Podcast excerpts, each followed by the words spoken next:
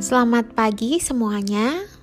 Di pertemuan sebelumnya, kita sudah selesai membahas syarat pendirian perseroan terbatas, baik syarat formal maupun syarat material. Sekarang kita akan masuk ke tanggung jawab sebelum perseroan terbatas memperoleh status badan hukum.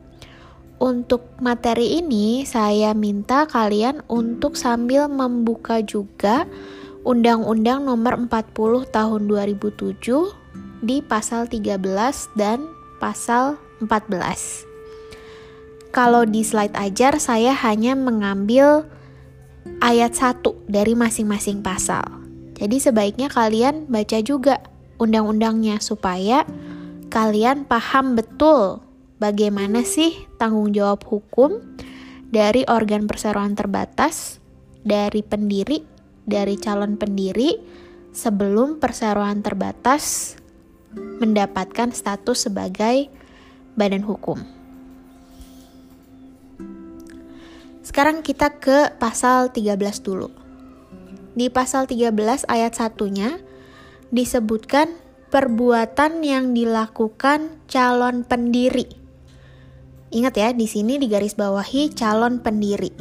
Untuk kepentingan perseroan yang belum didirikan, mengikat perseroan setelah perseroan menjadi badan hukum.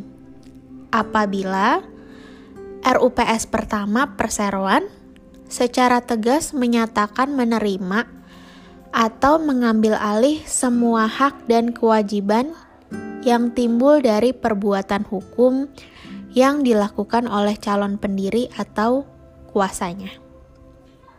Jadi, pasal 13 ayat 1 ini mengatur perbuatan hukum yang dilakukan sebelum bahkan akta pendirian ditandatangani. Contoh nyatanya bagaimana? Contoh nyatanya kalau kalian uh, melihat pengumuman-pengumuman tender yang dibuka oleh instansi pemerintahan. Di sana ada persyaratan bahwa peserta tender boleh membentuk konsorsium. Tapi nantinya ketika ditunjuk sebagai pemenang lelang, mereka harus mendirikan badan hukum. Jadi waktu mereka mengikuti tender, memasukkan penawaran tender, membuat dokumen-dokumen penawaran, belum ada badan hukum uh, di mana mereka akan menjadi pemegang saham. Jadi si anggota konsorsium ini statusnya masih calon pendiri. Belum ada akta pendirian badan hukumnya. Nah, pasal 13 ayat 1 ini akan berlaku untuk situasi yang seperti itu. Jadi akta pendiriannya belum ada, baru ada kesepakatan untuk melakukan secara bersama-sama. Untuk melakukan menyelesaikan suatu proyek bersama-sama. Kemudian kita masuk ke ayat 2-nya. Ayat 2-nya menyebutkan bahwa RUPS pertama sebagaimana dimaksud pada ayat 1 harus diselenggarakan dalam jangka waktu paling lambat 60 hari setelah perseroan memperoleh status badan hukum. Jadi tadi kalau anggota konsorsium memasukkan dokumen penawaran, uh, kemudian ditunjuk sebagai pemenang lelang, kan mereka harus uh, membuat akta pendirian badan hukum. Jadi mereka nanti akan menjadi pendiri, mereka nanti akan jadi pemegang saham dari badan hukum yang didirikan, dari perseroan terbatas yang didirikan. Segala tindakan yang dilakukan sebelum akta pendirian yang ditandatangani dan tindakan tersebut adalah untuk kepentingannya si badan hukum akan mengikat badan hukum kalau ketika sudah didirikan, ketika sudah memperoleh status badan hukum, kemudian mereka mengadakan RUPS yang diselenggarakan dalam jangka waktu 60 hari setelah memperoleh status badan hukum. Jadi syaratnya satu perbuatan hukumnya itu harus untuk kepentingan perseroan. Tadi kan mereka memasukkan penawaran untuk menang, supaya ketika menang mereka bisa mendirikan badan hukum, badan hukumnya yang akan melaksanakan proyeknya. Berarti tindakan memasukkan penawaran, tindakan menyusun dokumen penawaran itu adalah untuk kepentingan perseroan. Syarat yang kedua adalah bahwa perseroan ketika sudah memperoleh status badan hukum dalam jangka waktu paling lambat 60 hari harus menyelenggarakan RUPS untuk secara tegas menyatakan menerima dan mengambil alih semua hak dan kewajiban yang timbul dari semua tindakannya si calon pendiri, yaitu tadi membuat dokumen penawaran, memasukkan dokumen penawaran, kemudian kalau ada klarifikasi, negosiasi dokumen penawaran itu kan semuanya dilakukan oleh calon pendiri. Semua tindakan tersebut mengikat perseroan ketika RUPS menyetujuinya dan RUPS-nya ini harus diselenggarakan paling lambat 60 hari setelah perseroan memperoleh status badan hukum. Kemudian di ayat 3-nya disebutkan bahwa keputusan RUPS dalam ayat 2 adalah sah apabila RUPS dihadiri oleh pemegang saham yang mewakili semua saham dengan hak suara dan keputusan disetujui dengan suara bulat. Jadi harus semuanya hadir, harus semuanya setuju.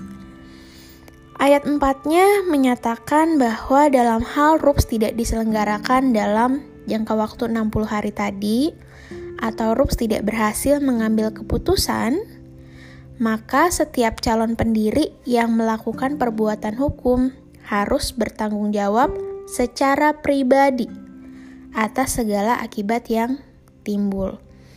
Jadi kalau tidak disetujui di dalam RUPS, kalau RUPS-nya tidak diselenggarakan dalam jangka waktu 60 hari setelah PT-nya memperoleh status badan hukum, maka tindakan hukum yang dilakukan oleh calon pendiri itu menjadi tanggung jawab pribadinya calon pendiri.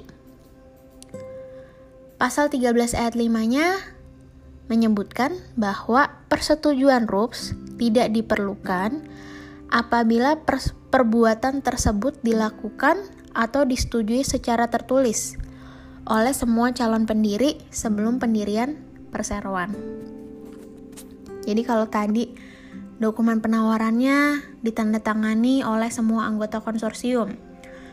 Ketika memasukkan penawaran, semua anggota konsorsium hadir. Ketika melakukan negosiasi, klarifikasi dokumen penawaran, semua anggota konsorsium ada. Semua keputusan yang dibuat atas nama konsorsium dilakukan dan disetujui oleh semua calon pendiri.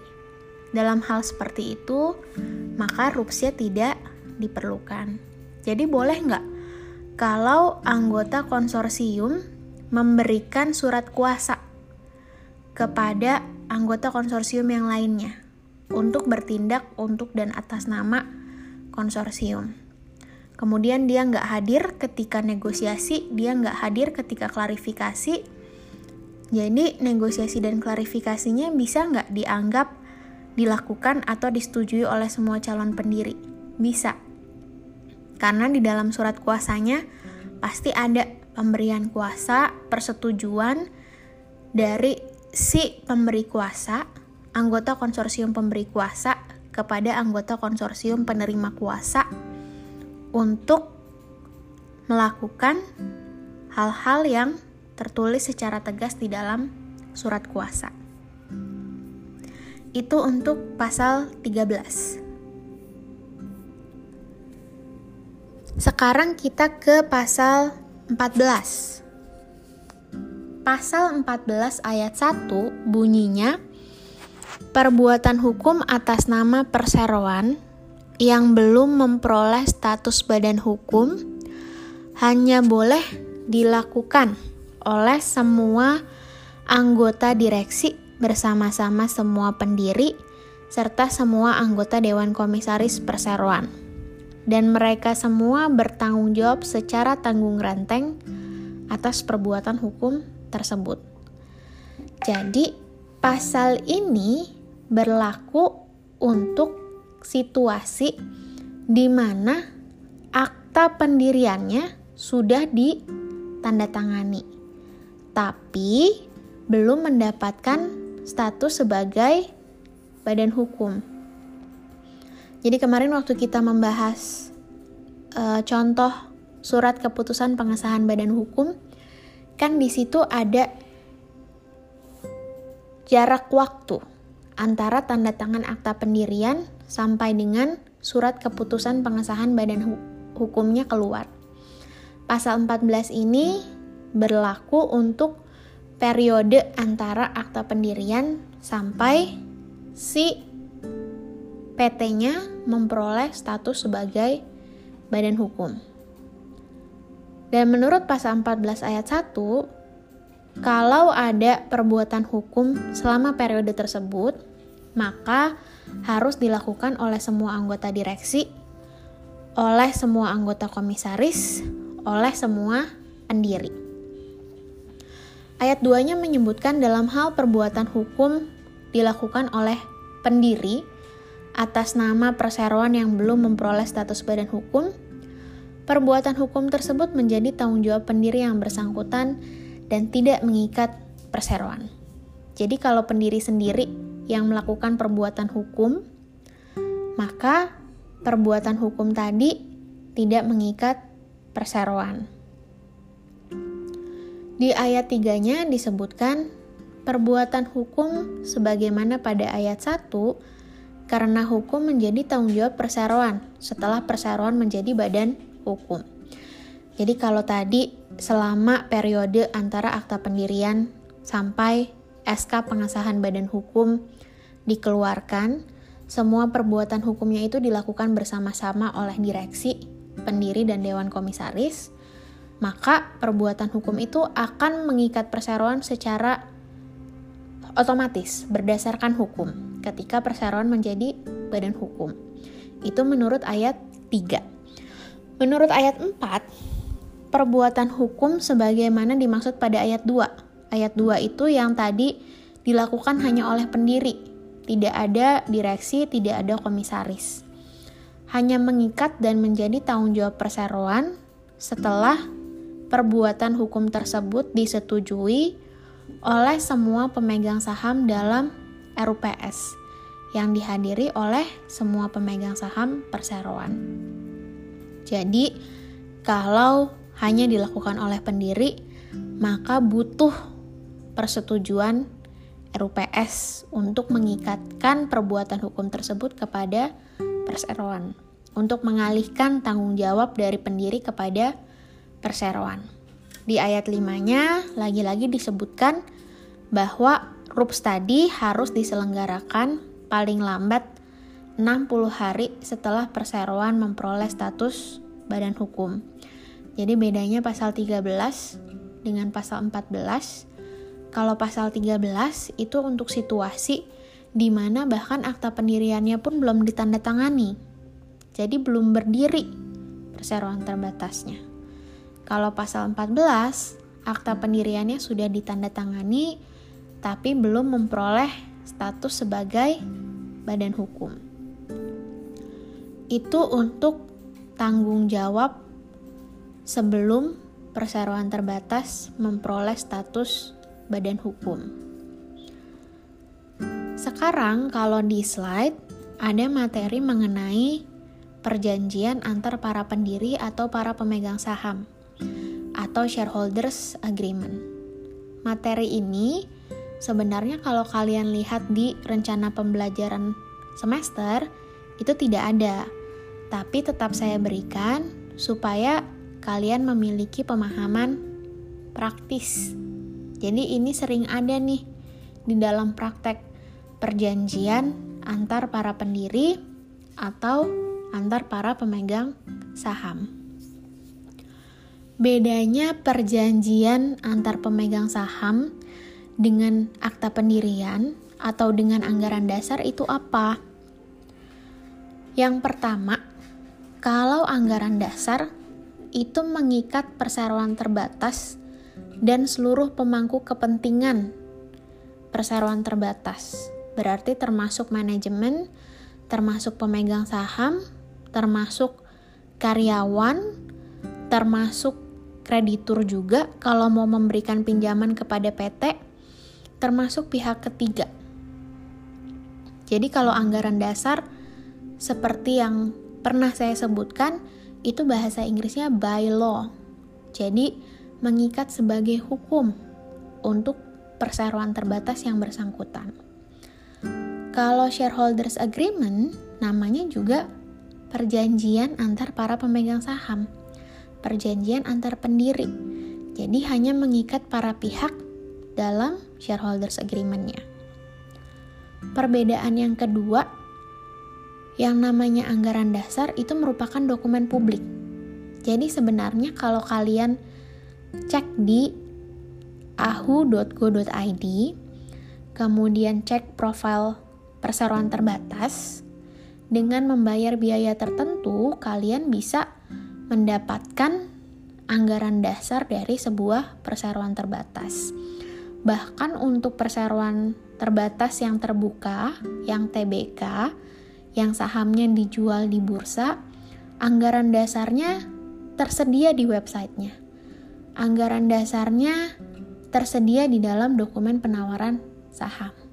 Jadi yang namanya anggaran dasar itu dokumen publik.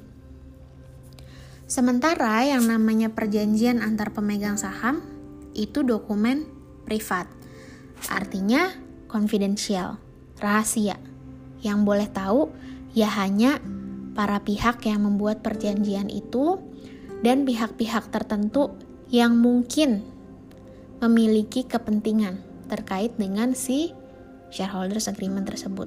Misalnya, ada pemegang saham baru yang mau menanamkan modalnya ke PT. Ya dia harus tahu, ada nggak existing shareholders agreement? Saat ini ada nggak perjanjian antar pemegang saham? Karena kalau ada, berarti dia harus tahu syarat-syarat di dalamnya apa. Dia akan menjadi salah satu pihak di dalam perjanjian antar pemegang saham tersebut. Perbedaan yang ketiga umumnya memerlukan RUPS untuk mengubah anggaran dasar. Nanti ketika kita membahas organ PT, ketika kita membahas anggaran dasar, maka kalian bisa tahu bahwa syarat perubahan anggaran dasar itu di antaranya harus disetujui di dalam RUPS. Kalau shareholders agreement karena perjanjian, ya diubahnya sesuai kesepakatan, bukan dengan RUPS. Bedanya apa? Kan sebenarnya shareholders agreement itu pihaknya pemegang saham. Kalau angg kalau anggaran dasar harus diubah di RUPS, RUPS juga isinya pemegang saham. Bedanya kalau RUPS itu harus memenuhi prosedur tertentu seperti pemanggilan, pengumuman, e, permohonan mengadakan RUPS, quorum dan lain sebagainya. Kalau shareholders agreement kan tidak ada prosedur tertentunya ada mungkin sesuai dengan kesepakatan di dalam perjanjian. Misalnya, perubahan terhadap isi perjanjian harus dilakukan secara tertulis. Tapi hanya itu saja, tidak ada ketentuan tentang quorum, tidak ada ketentuan mengenai pengumuman dan pemanggilan. Perbedaan yang keempat, kalau anggaran dasar itu sering kali sifatnya umum. Jadi kalau kalian membaca anggaran dasar PT yang satu dengan PT yang lain biasanya kurang lebih sama, kecuali untuk bagian modal, maksud dan tujuan, tempat kedudukan, kemudian e, tugas dan wewenang direksi dan komisaris itu biasanya agak berbeda sedikit. Tapi sebagian besar itu akan sama. Kemudian kalau perjanjian pemegang saham atau shareholders agreement biasanya memuat syarat dan ketentuan komersial yang disesuaikan dengan kebutuhan para pihak. Itu bedanya antara shareholders agreement dengan anggaran dasar. Tadi terakhir yang namanya shareholders agreement itu memuat syarat dan ketentuan komersial. Syarat dan ketentuan komersial itu apa saja? Contohnya, yang pertama terkait dengan pembiayaan dari operasional perseroan terbatasnya. Kalau perseroan terbatasnya membutuhkan pembiayaan, itu apa yang harus dilakukan pemegang saham.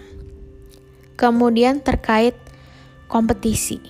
Kalau misalnya suatu hari pemegang sahamnya keluar dari perseroan terbatas tersebut, kalau di pertemuan sebelumnya saya sebutkan pecah kongsi, apakah si pemegang saham yang keluar tersebut boleh menjadi pemegang saham di PT lain atau boleh mendirikan PT lain yang kegiatan usahanya serupa. Itu diatur di shareholders agreement. Kemudian uh, related party transaction. Related party transaction ini maksudnya transaksi antara pihak-pihak yang berafiliasi. Jadi kalau perseroan terbatas mau mengadakan transaksi dengan anak perusahaannya. Apa yang harus dilakukan? Kemudian accounting, pembukuannya. Bagaimana akan melakukan pembukuan? Intellectual property, hak kekayaan intelektual, confidentiality. Selanjutnya ada juga pengaturan mengenai deadlock yang terkait dengan manajemen perseroan. Deadlock itu artinya apa? Kalau misalnya e, direkturnya nggak cuma satu, berarti kan dewan direksi. Mereka harus mengambil keputusan tentang suatu hal terkait dengan berjalannya usaha perseroan terbatas. Direksi ini tidak bisa menemukan kesepakatan. Solusinya bagaimana? Ini diatur di dalam pasal mengenai deadlock. Kemudian ada kebijakan dividen. Bagaimana nih pengaturan pembagian dividen di antara pemegang saham? Dividen itu apa? Dividen itu keuntungan perseroan terbatas yang dibagikan kepada pemegang saham. Kemudian ada juga pengaturan mengenai pemindahan saham. Biasanya uh, terkait dengan pemindahan saham itu terkait dengan uh, yang ada di poin selanjutnya protective uh, provision, preemption, drugs and tax, reserve matter, sama veto rights. Jadi kalau pemindahan saham itu bisa disepakati ketika seorang pemegang saham berniat untuk menjual sahamnya kepada pihak lain, maka dia wajib untuk menawarkan pemegang sahamnya untuk sama-sama menjual. Jadi kalau mau keluar ya keluar bareng-bareng. Ada juga yang ketentuannya bukan wajib menawarkan, tapi kalau mau menjual salah satu pemegang saham mau menjual sahamnya kepada pihak ketiga, maka harus menawarkan terlebih dahulu kepada pemegang saham yang existing. Itu namanya preemption atau right of first refusal. Kemudian kalau reserve matters atau veto rights itu mengatur item-item apa saja sih yang membutuhkan persetujuan dari seluruh pemegang saham. Jadi nggak boleh nih pemegang sahamnya nggak setuju. Kalau nggak setuju ya keputusan itu nggak bisa diambil. Kalau veto rights, hak pemegang saham untuk membatalkan suatu usulan yang berkaitan dengan operasional dari perseroan terbatas. Itu untuk uh, shareholders agreement yang terakhir one prestasi dan pengakhiran ini klausula yang biasanya memang ada di perjanjian. Di slide berikutnya kalian bisa lihat tadi reserve matters itu kira-kira apa saja sih isinya.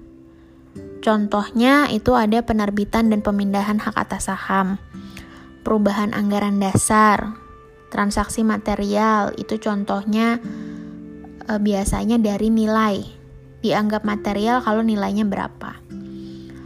Pembiayaan yang material, perubahan bidang usaha, listing itu artinya menjual sahamnya di bursa, dan yang terakhir likuidasi.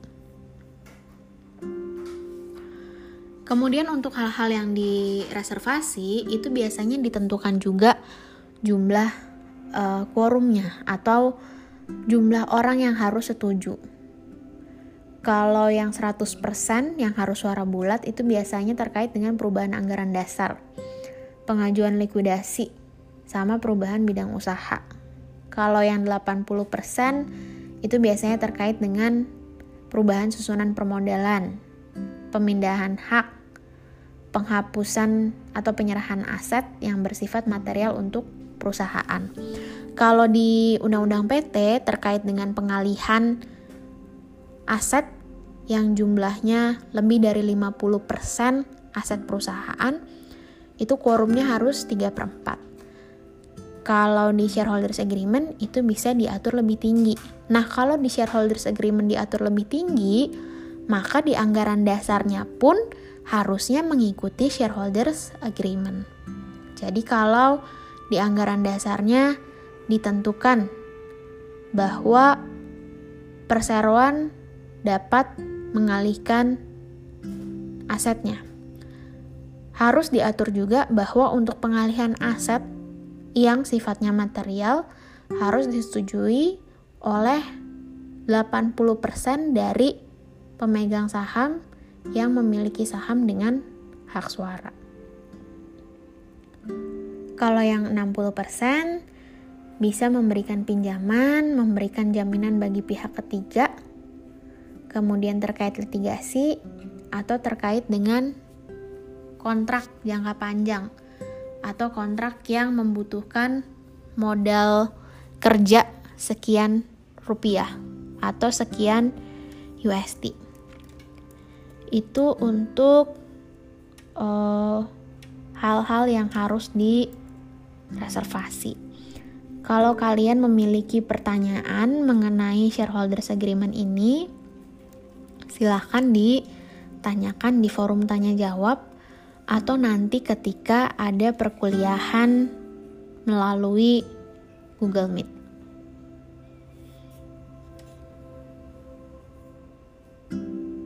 Oh, sebelum saya lanjut ke modal, tadi ada drag and tax di isinya shareholders agreement. Jadi kalau drags itu kan menarik. Berarti kalau ada pemegang saham yang ingin menjual saham, maka pemegang saham yang lainnya juga wajib menjual sahamnya. Jadi ditarik untuk ikut menjual. Kalau tag itu berarti pemegang saham yang mau menjual ke pihak ketiga wajib menawarkan pemegang saham yang lain. Dia mau nggak ngejual juga ke pihak ketiga. Itu drags and tax. Kalian bisa coba cari juga pembahasan mengenai drag along dan take along ride supaya kalian bisa lebih paham tadi apa yang dimaksud dengan drags and tags.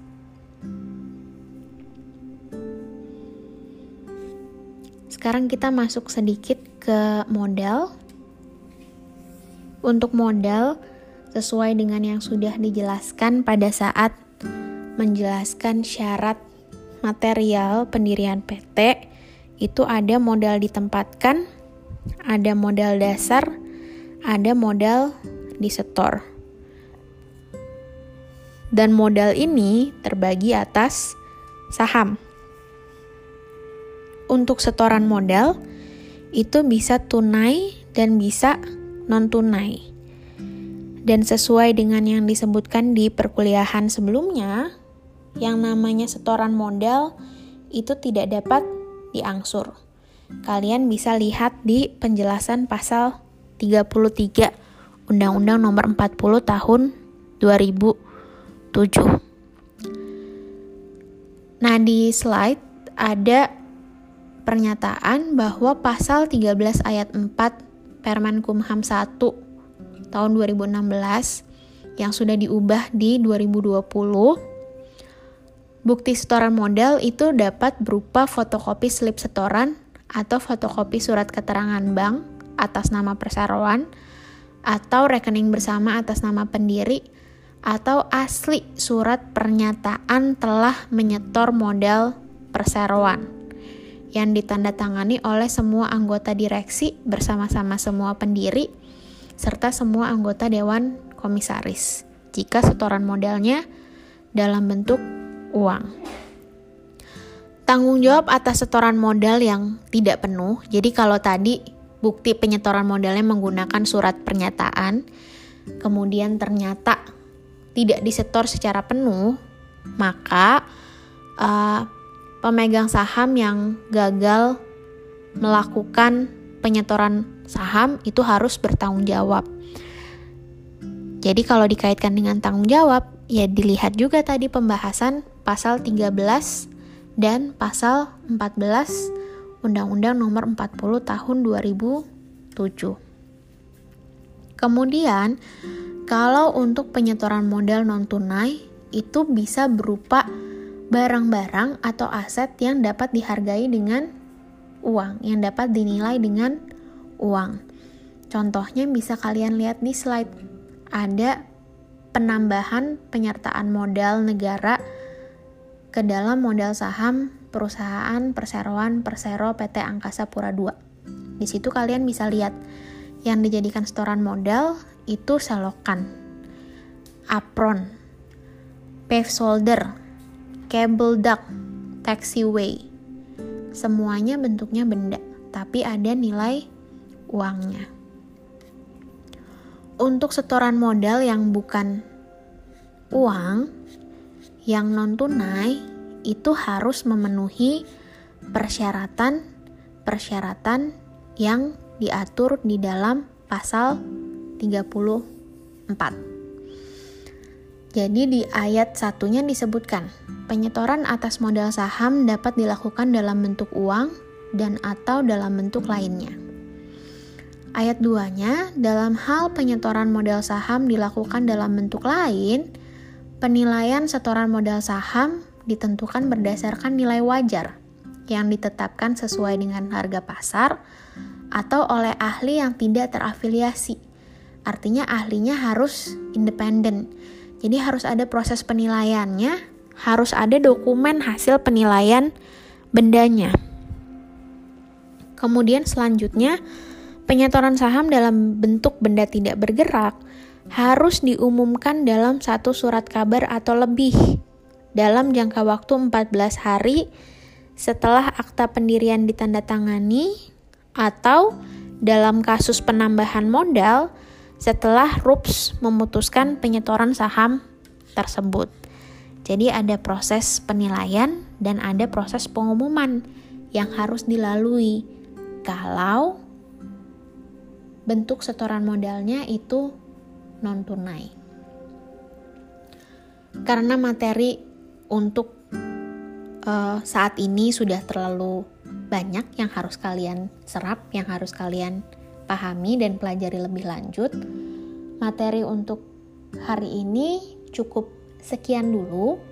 Untuk minggu depan akan kita lanjutkan dengan hak tagih yang dapat dikompensasi sebagai setoran saham. Jadi silahkan dibaca dulu supaya minggu depan bisa lebih interaktif. Kalau ada pertanyaan terkait dengan materi hari ini, sekali lagi bisa di sampaikan melalui forum partisipasi, forum tanya jawab di IDE. Jadi kalau forum partisipasi itu untuk saya bertanya ke kalian, tapi kalau forum tanya jawab untuk kalian bertanya kepada saya atau melalui kelas Google Meet minggu depan. Jadi tolong dibaca lagi pasal 13 14-nya untuk tanggung jawab sebelum perseroan terbatas mendapatkan status badan hukum dan juga terkait dengan modal. Jadi dibaca pasal 31 sampai pasal 34 termasuk penjelasannya. Itu saja untuk kuliah hari ini. Jangan lupa akan ada pertanyaan di forum partisipasi. Terima kasih dan semoga kalian sehat selalu.